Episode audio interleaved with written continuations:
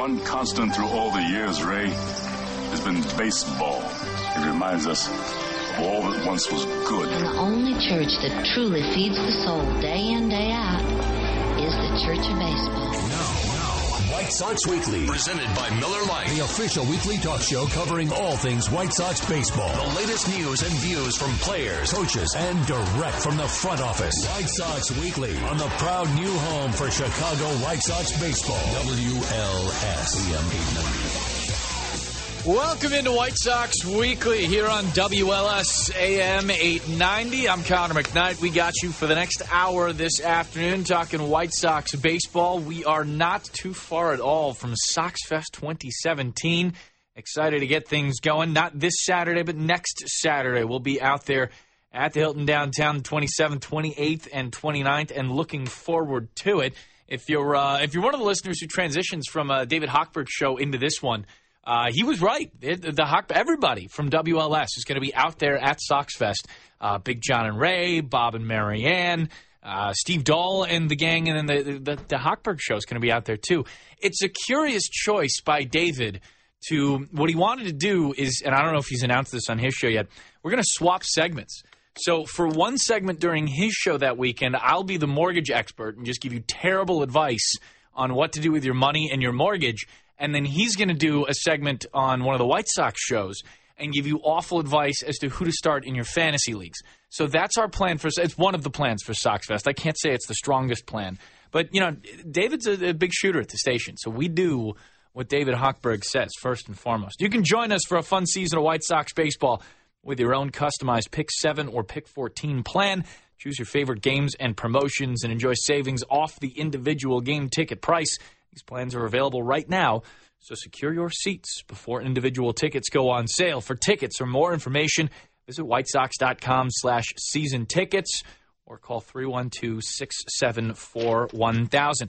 Lots to do on the show today and not all that much time to do it, but as always, we've got room for you. 312-591-8900 is the phone number here on the show. That's 312 591 8900. You can also get at us on Twitter. We leave it up all week long, and you can, you know, leave your questions, your thoughts, your comments on the White Sox and where we're at in the offseason over on Twitter. At C1 McKnight is the Twitter handle. We kind of uh, call questions and thoughts and processes and whatnot from the Twitter feed all week long, and we'll bring some things up throughout the course of the afternoon today and next week, and as we're at Sox Fest, too. I think we're going to do something fairly cool. I don't know that we're necessarily going to do giveaways via the Twitter during Soxfest, although we could. That's something we might iron out yet. But I think we're going to do something fairly cool with, uh, with, with some player and fan and front office interaction throughout Soxfest on Twitter. So you're going to want to write the the handle down and make sure you follow WLS on Twitter as well. I, I, we're going to use that to a pretty big degree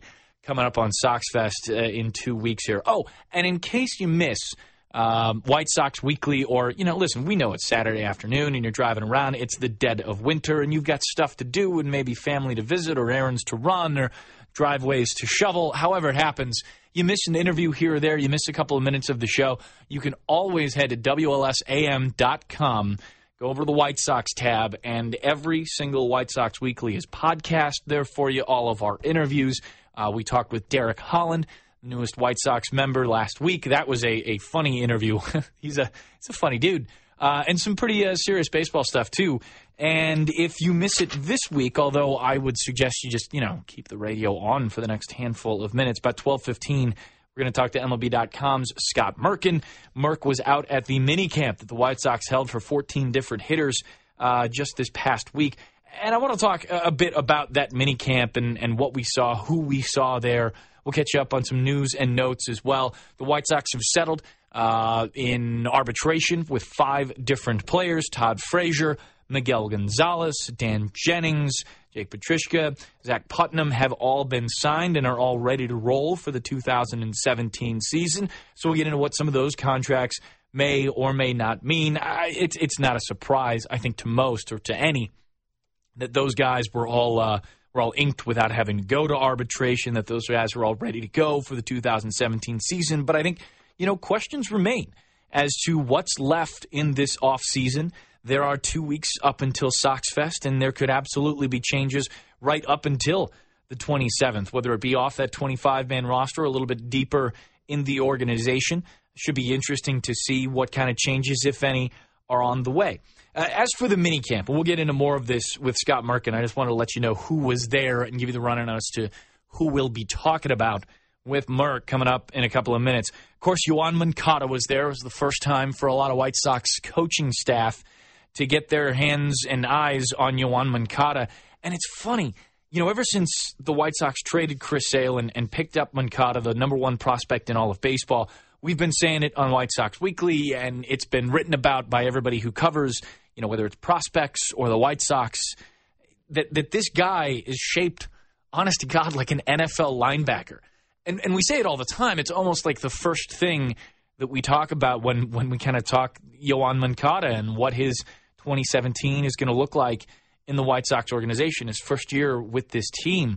And still, you know, it, it, sounds like every coach that was down there, whether it's Todd Steverson, whether it's Rick Renteria, whomever it was, got their eyes on this guy and went, "Wow, that's a bit. That is a big dude. That is a power hitting second baseman if I've ever seen one." Is kind of been the uh, the general reaction. So it's funny to me that that even though we talk about it all the time, we in the media, we who write up on prospects, stuff like that, you know, the, the royal we people are still kind of astounded by the size of this guy.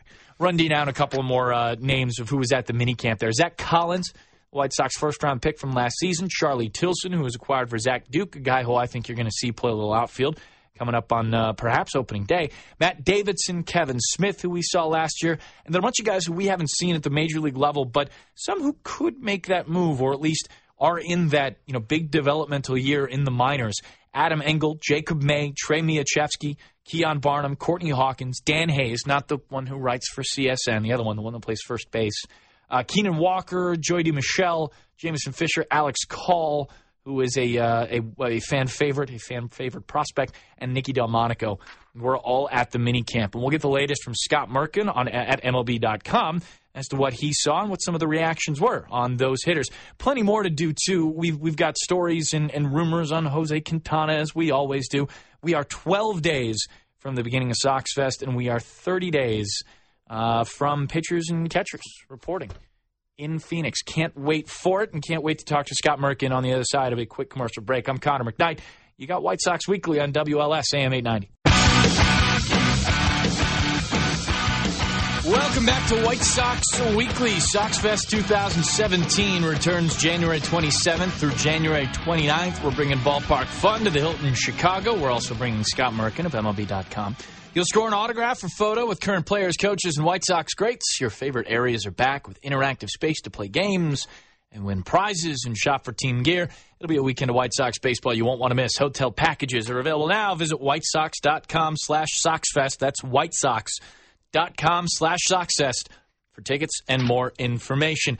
Mini camp has concluded down in Glendale, and Scott Merkin of MLB.com was there to chronicle all of it and learn a ton.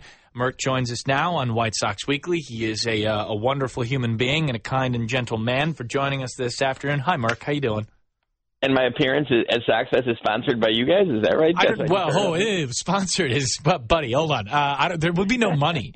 But when you die oh, on yeah, your deathbed, my life, yeah. you will receive total consciousness. That's what we can offer you for your appearance. Sounds sounds good. So I got that going for me. Yeah, it, it, which is nice. How, how was the mini camp? I, you know, we were talking earlier on to start the show. I was kind of taken aback that, you know, whether it was Steverson or whether it was Renteria, everybody had a comment on how friggin' big Yoan Moncada is, and and it seems like we all knew that, and yet everybody who sees him can't help but say something about it. Yeah, I got to talk to him on that Tuesday. Tuesday was when I spent the bulk of the time at the uh, of the three days at the mini camp there, and yeah, he looks like he could uh, do pretty well for the Bulls. May, Bulls, well, wrong team, Bears, maybe as a defensive back. He is uh, he's a big. I mean, he's not real tall, but mm-hmm. he's you know, but he's an athlete. He's an athlete as they described him, and I, I think fans are really going to enjoy watching him when he when he eventually gets here. In the sense that you know, besides being a kid with power and probably a kid who can hit. They like his hands defensively. He can run a little bit. He talked about how much he likes running. He actually, this will make the sabermetric people shudder, but he actually talked about how he likes bunting, and he said he really hasn't had a chance to do it much since he's come over here. Ah. he said, you know, he, he likes doing every he, like, he likes all aspects of the game, and he's ready to go. He's excited, and he was uh this is his first chance to really play with his you know new teammates, his future teammates, and it was, it was a good three days for all of them. It seemed like. I'm glad he likes bunting. Hopefully, that means that the rare times he does do it, he finds sheer joy in, in doing it. Hopefully, that's the case. That that would be, I think, a good show. You could probably do an hour just on whether uh, people who like bunting. I don't know if anyone likes bunting. Maybe Brett Butler did when he was playing a lot, but yeah, maybe versus, versus people who just think it's basically you know the the worst thing that could ever happen in baseball. I, I think there's a time and place for it, obviously. Yeah. But I think you know there's also it, it it's not categorically should be banned from anyone's repertoire, but it, that's something you should feature, especially for a guy like Moncada who's you know got some pop, got quite a bit of pop. Extra innings, uh, let nobody out, man on second base, and you're the home team chasing. You just need one run to win in a tie game. That is the place for. That's the only place I can think of, though, Mark. That's the only. That's I think still some people would argue against that. I think I still some people would I- say, oh, you know, absolutely, swing away, Get him over by hitting a ground ball. Call, call Jason Benetti. Absolutely. He would absolutely line up to argue against that.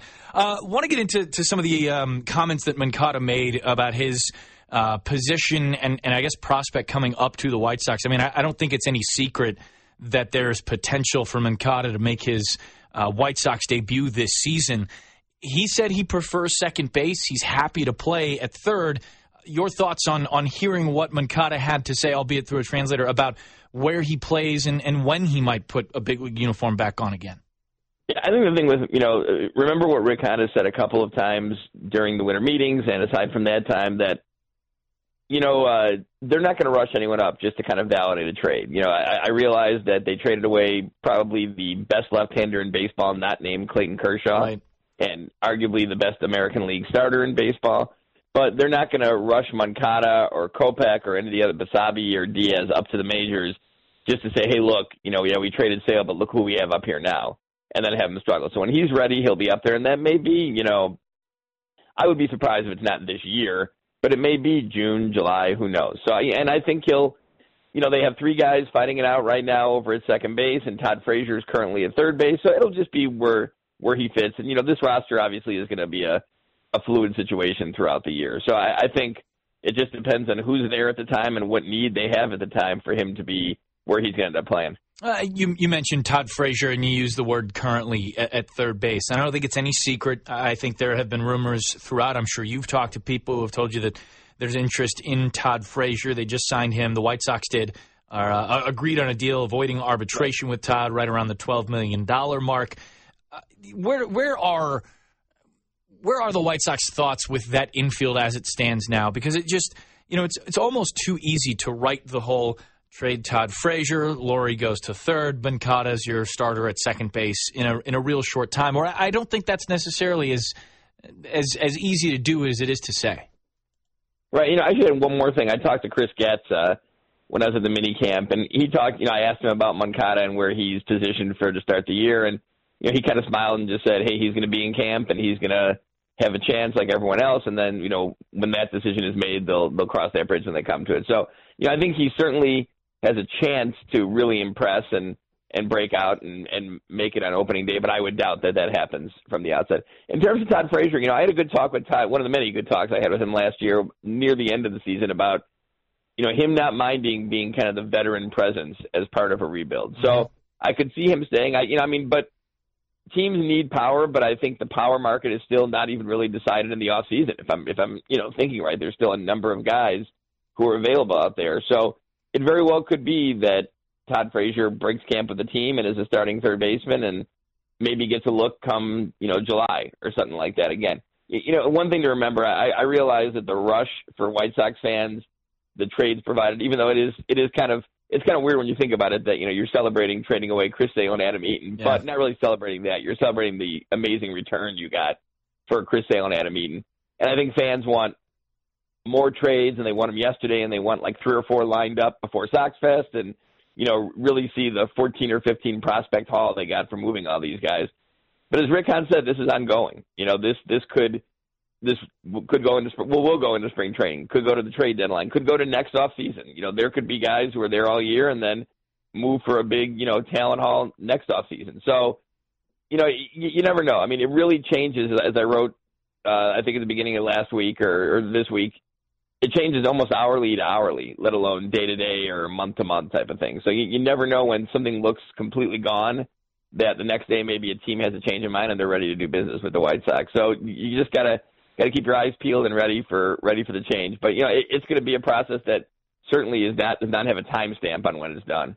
Talking with Scott Merkin of MLB.com. You can read his stuff on uh, WhiteSox.com. It's the MLB site. Find him on Twitter at Scott Merkin or just keep listening here on White Sox Weekly. We got him for another couple of minutes.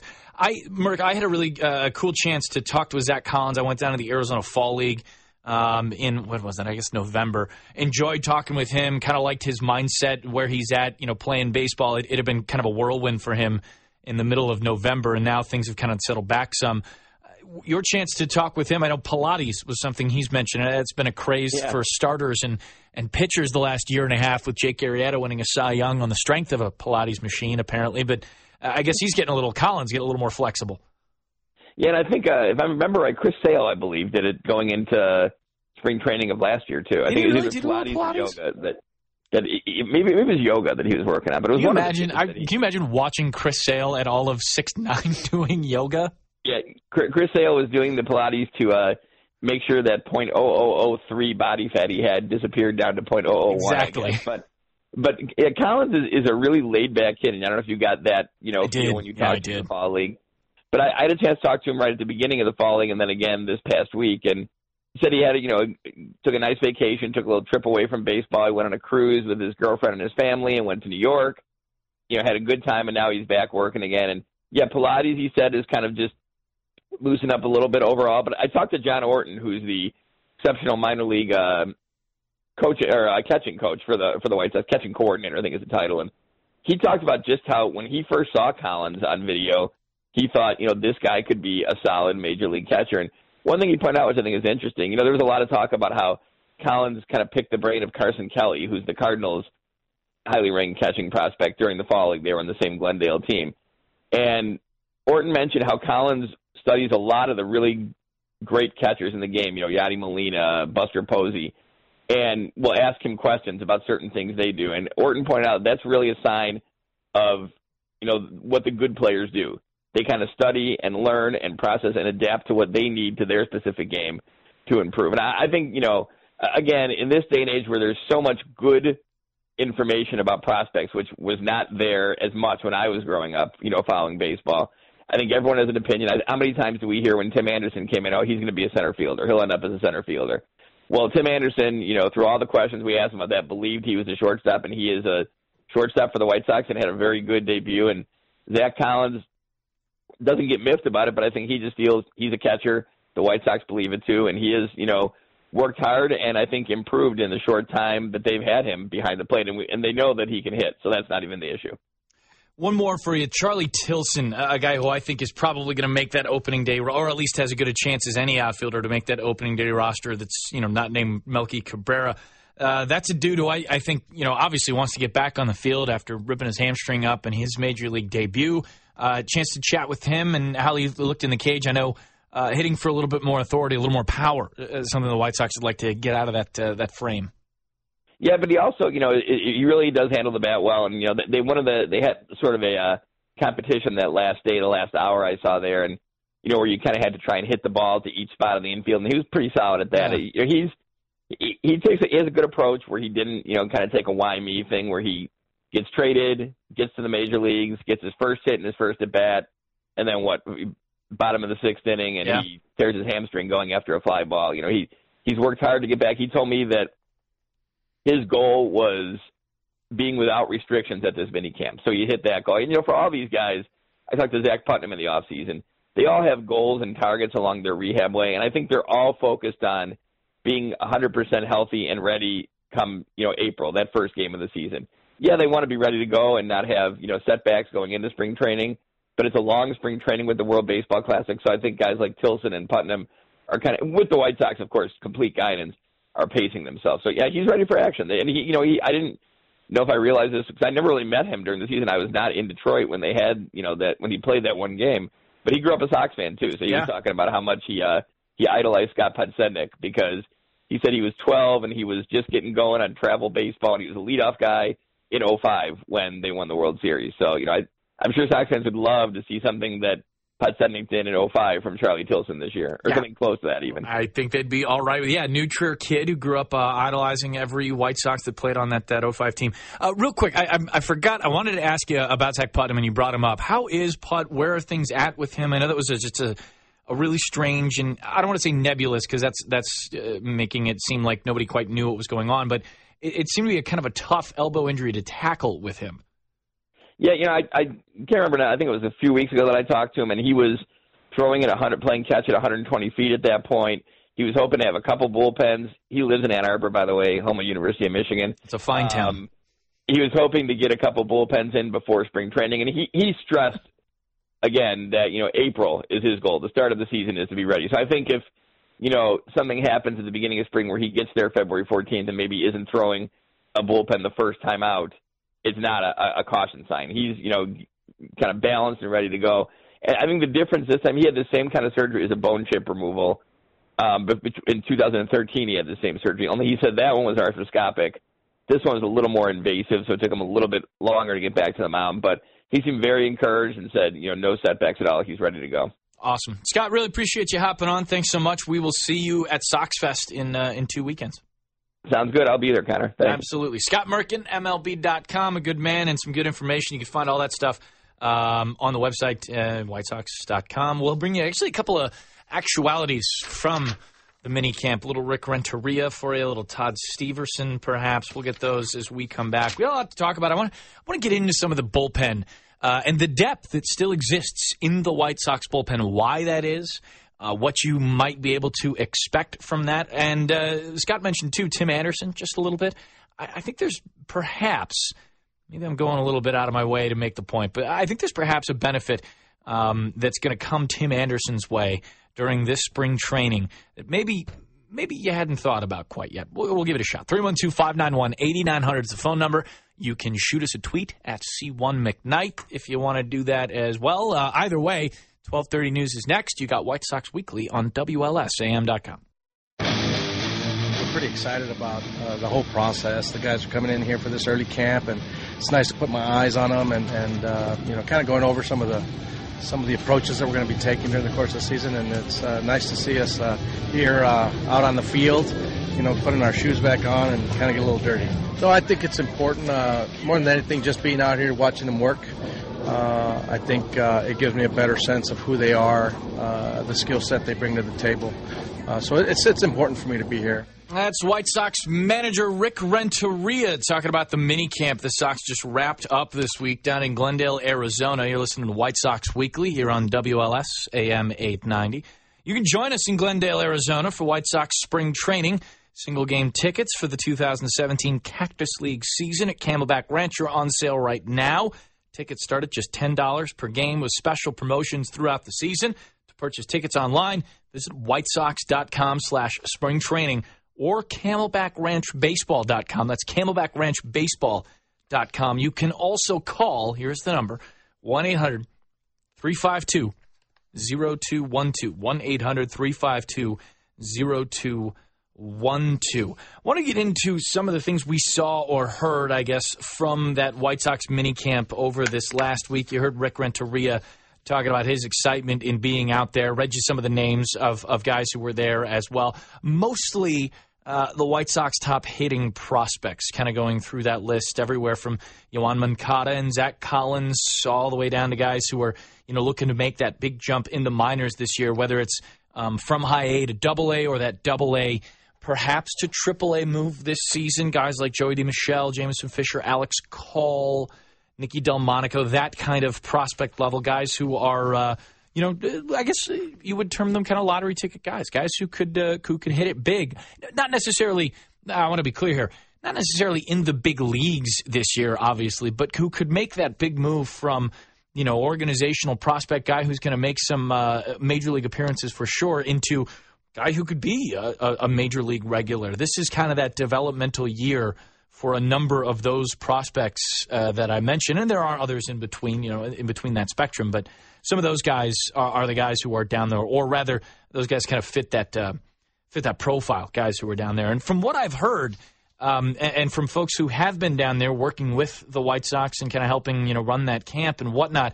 Uh, Renteria, Rick, uh, the manager of the White Sox in his first season, and Nick Capra, who's working the third base side for the White Sox this year after moving from the player development role. They've really attacked this thing and are raring to go for spring training as it is. And it, has been kind of fun, it, it, sounds like, to be around that front office, around that, uh, that coaching staff, and around that process as it happens down there in Glendale. And I, I think a lot of people are looking forward to that spring training within the organization. And why not? You're going to have a whole lot of talent down there in uh, to, to, work with, a whole lot of budding talent to develop and mold.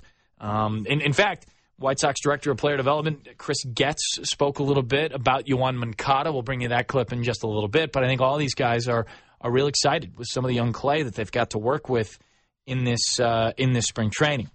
Know, that said, with and I, I, mentioned this before we hit the twelve thirty news, and I, it's just something I've kind of been mulling over in my head. Um, something I've kind of been wondering about as it relates to some young players on the White Sox that are going to be at the major league level, guys who haven't gotten a lot of ink spilled about them over the last two, three months or so, and and for fair reasons. You know, with the White Sox choosing uh, the road that they're on, uh, trading Chris Sale, trading Adam Eaton, and potentially looking to make even more moves, as, as Rick, Rent, uh, rather, GM of this ball club, has mentioned a number of times, be it here on White Sox Weekly or elsewhere in, uh, in interviews both local and, and national. I think we understand the path that this club is on. That said, one of the guys that hasn't been mentioned really much at all is, is Tim Anderson guy who's going to be playing in his second season, really first full season in the major leagues, though he did get quite a bit of work with the White Sox last year and availed himself really well, I thought. Uh, for a guy who, and you heard Scott Merkin, MLB.com, mention it in the last segment, for a guy who had a lot of questions around him as to whether or not he'd be able to stick at short at the major league level, whether or not the really the hands, the footwork, the, the sheer athleticism, I think, was always there, and that's why uh, Tim was where he was throughout most of the most of his minor league career, playing short. But boy, he showed an arm that I didn't think he had, or I, I wasn't aware that he had, at least to that level. A lot, a lot of gun in that shoulder, and he's got some pretty good accuracy too, some pretty good, uh, a pretty good delivery from shortstop. Range for days and some real good footwork. He's got to work a little bit, I think, on the at, at second base, uh, making that double play. Whether he's got to make that turn or whether he's got to feed it to the second baseman. But I think that's something that many young shortstops. That's kind of that area. Um, unless you're at that, I don't know, Francisco Lindor level of, of defense, that kind of preternatural feel around second base. Uh, every young shortstop, I think, works at that quite a bit. That said, when Tim comes into spring training this year. I, I guess I could see, you know, in an alternate universe, I suppose, where a lot of talk centers around Tim and his development and pushing to become that next level offensive presence, a guy who isn't striking out as much, a guy who maybe hits for a little bit more power, though that's a lot to ask from a shortstop these days, even with uh, the spike in home runs last year that I think we'll be talking about quite a bit next year. I don't know if it's going to last uh, that big spike in home runs that we saw this uh, this past season, though that's a story for a different day. I think with Tim, there is kind of this alternate universe where there's a lot of pressure put on the development of a guy from his freshman year into his sophomore season, from his you know rookie. He did get a couple of rookie of the year votes uh, down ballot stuff, but you know his performance was acknowledged by baseball writers in general, and I think for good reason. Now and I wonder if Tim gets to feel this. I wonder if Tim is going to be in a, in a spring training where he just kind of settles in and becomes one of the guys. I think, um, you know, he was to a certain degree last year, but when you've got that kind of rookie shine, people are asking after you and asking to talk to you. Um, and, and especially when he's, you know, as, as he'd been hitting at the top of the lineup and kind of being, I don't know, for lack of a better word, flashy. I mean, you saw the wheels when he got takeoff. One of my favorite things last season to watch was whenever Tim got to open it up and go from first to third or second to home because it happened fast and you had to watch for it. Boy, he's quick. Uh, so I, I think maybe, just maybe, with some of the flash that's been added positionally, and, and I guess on the mound too, but more so positionally to the White Sox in this spring, and with the potential for adding some more younger players who may be at that cusp where Yoan Moncada is, perhaps having played a little bit of Major League Baseball last year, not a whole lot, but definitely, you know, kind of near making your Major League debut or, or getting back into a Major League uniform and, and being on a 25 man roster at some point this next season. Maybe Tim gets to just kind of lay back in the cut a little bit, get used to being in a Major League spring training where you've got a job. I think, and I've talked to a couple of guys about this, the difference between um, a spring training where you're trying to make a major league roster and the competition that that entails versus knowing and I, and I don't want to paint this the wrong way i'm not talking about a about a complacency where a guy knows he's got a job and it's all good. Um, i'm talking about a, a realization that you you are a piece of this team that you are a very crucial piece to this team and and having that confidence about you i think there's a difference between or at least where I'm trying to put it here, there's a difference between a, a, level of complacency that some guys may feel at times in spring training, which is okay too. I mean, spring is as long as it is for a couple of different reasons. Maybe that's one of them, or maybe that's a, a symptom of it being as long as it is, versus this confidence that I am the starting, starting shortstop on a major league franchise. I am that guy who's going to be at the top of the lineup and setting things off for the Chicago White Sox. And and I think Tim is you know, the little bit I got to talk to him last season is a guy who's going to kind of relish some of that confidence and relish some of that knowledge. And, and hopefully he's able to develop exactly how he wants to develop without any sort of, I don't know, pressure that might come from, that, that could have come from other angles if it had been an offseason that, that went a different way, if it had been an offseason that, um, that turned out some other, uh, some other issues that, that we've seen so far this year. Uh, Got to get to a break here real quickly. 312 591 8900 is the phone number. We come back. I want to go delve a little bit into the, uh, the bullpen and how it's shaped now for the White Sox and how it may be shaped later on. Um, it, it still exists by and large the way it existed at the end of the 2016 season. There are ups, there are pluses in that, and there is potential I think perhaps for some change there too. I don't think there's any secret.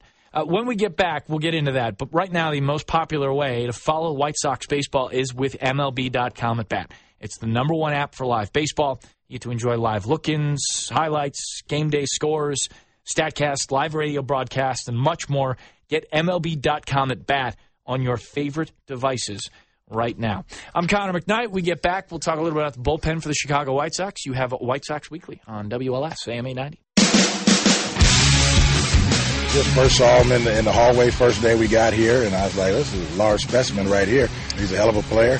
I just watched him do his work out here. Nothing in particular that we, we spoke about. Got in the box, uh, and uh, he hadn't swung for a while, but still you could tell that he had good hands going through the zone, had a nice approach and uh, he wants to work real hard.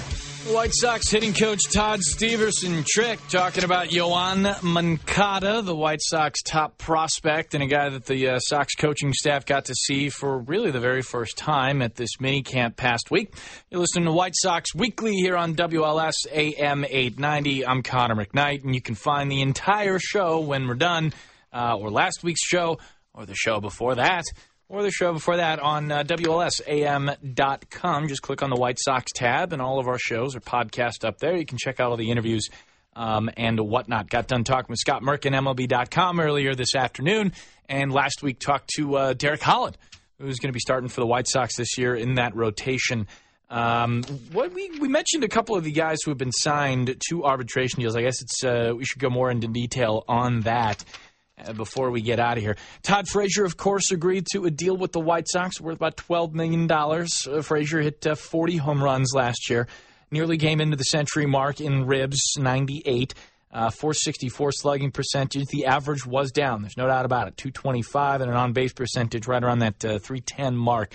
So there are ways that Todd would like to improve this coming season. That said, you're coming off a 40 dinger campaign, and it's you know, tough to, well, you're not going to bat an eye at it, I guess what you're saying. Uh, even with the uptick in home runs this past year, even with, you know, or in an off season, I guess, where, where there is still power on the market um, in guys like, I guess, you know, some have qualifying offers attached to them, but, you know, guys like Mark Trumbo or Guys like Jose Bautista, Edwin Encarnacion has signed, but still, there's you know there's a couple of um, a couple of power hitters left on a market in which you know Todd Frazier has been mentioned as a, as a potential chip should the White Sox choose to continue down the path that they're on and, and make a couple more moves. As we've said, or really, we haven't said it. It's been GM Rick Hahn saying it a couple of different times. If the White Sox had their brothers, there be a few more moves. We'll see if those happen before Sox Fest in two weeks. We'll see if they happen before spring training starts, or if those are some they're going to be uh, done a little bit closer to the deadline this season. And that's kind of a, a factor here when we talk about some of the other guys signed in arbitration. Miguel Gonzalez has been signed, who had a dandy of a season for the White Sox, and when they needed him, too. I mean, you talk about in, in a season where, you know, for a long time it was can they get back to that form, that 23 and 10 kind of start? You know, you needed something else out of that rotation and save, you know, a couple of starts where – you know, his first of the year thrown against a tough power hitting Blue Jays lineup when he clearly wasn't, you know, all that ready to roll, but shaping into form and really throwing some terrific baseball. Miguel Gonzalez signed to a $5.9 million deal for next year. Dan Jennings, who had a hell of a year out of the bullpen as one of the best left-handers um, the White Sox were able to throw out there. Jake Petricka signs at about eight, um, yeah, eight hundred twenty-five thousand dollars. Zach Putnam gets a deal just over a million dollars. So they've avoided arbitration with all five guys uh, that they had on the horizon there. White Sox ARB guys all set and ready to roll. Because a couple of those guys signed in arbitration, or, or avoiding arbitration, I should say, are relievers, it, it got me thinking about the bullpen some and exactly what's there for the White Sox as we come into 2017 and what changes could be made. Uh, before we do this, most important, you can add some White Sox fun to your next event by scheduling Southpaw for a birthday party, wedding, festival, school assembly, block party, or more. One of my real good friends, it's her birthday today, and I was going to send Southpaw out for her birthday. It's troubling though. Southpaw wouldn't wasn't able to f- go to Texas for the event. He had other birthday parties today. Uh, but if you want Southpaw to visit you, call 312-674-1000 or visit whitesox.com slash Southpaw. So I got to thinking about the bullpen some and exactly who's there and what kind of leverage you can expect for some of these guys. And credit where credit's due. Uh, Chuck Garfien, who does a great job as the White Sox pre and post game host for CSN, had uh, Don Cooper, Coop, on the on his podcast a couple of weeks ago, about two weeks ago. You know, he mentioned some of the health issues that David Robertson had been going through, a knee that may have bugged him uh, for an entire offseason. Of course, he had the cleanup surgery. Robertson did, not Coop. I have no idea if Coop has even seen a doctor in the last decade. I, probably not. But Robertson had things cleared up. He's good to go. And the hope is that he'll be a little healthier um, and a little bit more a- able to be David Robertson, I guess, in the 2017 season. Now, that matters, I, I think, to a big degree because we saw a David Robertson that was pretty darn effective last season. I mean, you look at the save numbers and they're there, and I don't like to be completely beholden to the save, but it does matter to a certain degree in that he's being asked to do a job and either accomplishing or not accomplishing that job. I do kind of like that in to a certain degree. It's it's this pass fail kind of scenario for a closer. 37 saves for David Robertson last year, one of his highest totals. The problem with Robertson last season, or the problem with Robertson's last season, I guess, 4.6 walks per nine. That's a lot more than Robertson had tallied in any major league season before. Strikeouts were fairly comparable to where you'd seen him in the past 10.8, down some, but in and around that, you know, 12 ish, 11.5 ish per nine range that he'd had his entire career with the Yankees and uh, in 15 with the White Sox. So walks, walks were a problem for Robertson. Home runs a bit too, but I think they were up for just about everybody in the majors. So when you look at a guy who's you know getting his his knee cleaned up, and we've we've talked a lot about. It, I mean, ever since and, and even before. Uh, Jake Peavy came over uh, from the Padres in that trade, and you know the ankle issue turned into this issue, turned into that. That's what happens with pitcher, pitchers. As you have one kind of nick, you start favoring things, then those you know, nicks start working their way up and around and, and all over the body. So if that affected Robertson some, I wouldn't be surprised. And hopefully by cleaning things up, he's going to get back to a season where the strikeouts tick back up some, the walks go back down some, and you're looking at one of the premier relievers in baseball. Speaking of Nate Jones on this in this bullpen yet again, and I think what's interesting is that should they remain healthy, and I know that was a big question last season um, with, with, Matt Albers getting off to the start he got off to, and then kind of falling off, some injuries and bang ups going uh, throughout that bullpen, whether it was Putnam or whether it was uh, a few others, Petricka going down with an injury too. If they stay healthy, that top five in the bullpen, Robertson, Jones, Jennings, you look at the season he had last year, doing really well. Zach Putnam, if he's able to get going, start of April, and Jake Petricka look like a pretty decent bullpen. A bullpen that, in fact, you know, might be, shudder or hesitate to say it this way, but might be better than this White Sox team really needs if, in fact, they're going in a direction, they're going completely in the direction that Rick Hahn has kind of outlined right before the uh, the general managers meetings, the winter meetings. I, I mean that to this degree. There are pieces in that bullpen that I think a number of different clubs might come asking after as the season wears on and, and bullpen injuries creep up for clubs who want to be contenders. I mean, hell, you look at the Nationals right now. They they're one of the better teams in baseball, and they don't have nominally a back end guy, a closer. Um, I think they'd love to add a guy who's who's either gotten it done before or might have a chance of getting it done should he get that spot. Whether I'm talking about Robertson or Jones, you can take your pick, but I think either of those guys are, are going to be coveted by some teams.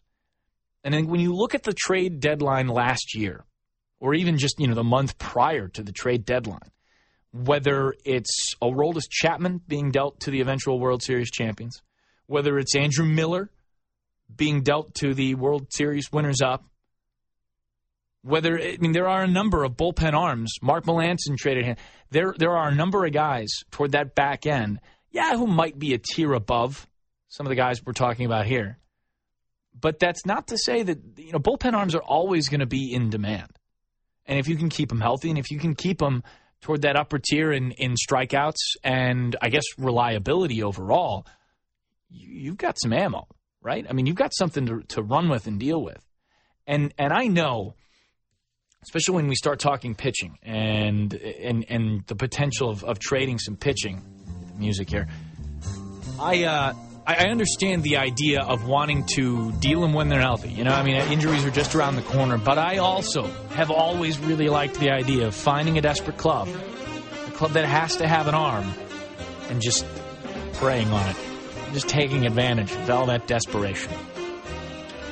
Be an interesting, uh, be an interesting spring. It'll be an interesting Sox Fest. It'll be an interesting couple first months of the year as well for the White Sox. And if you want to stay up to date on all things White Sox this offseason. Be sure to follow the team on Twitter, Facebook, Instagram, and Snapchat for all things White Sox related, like Sox Fest, on sale dates, and more. Sox Fest is not that far away.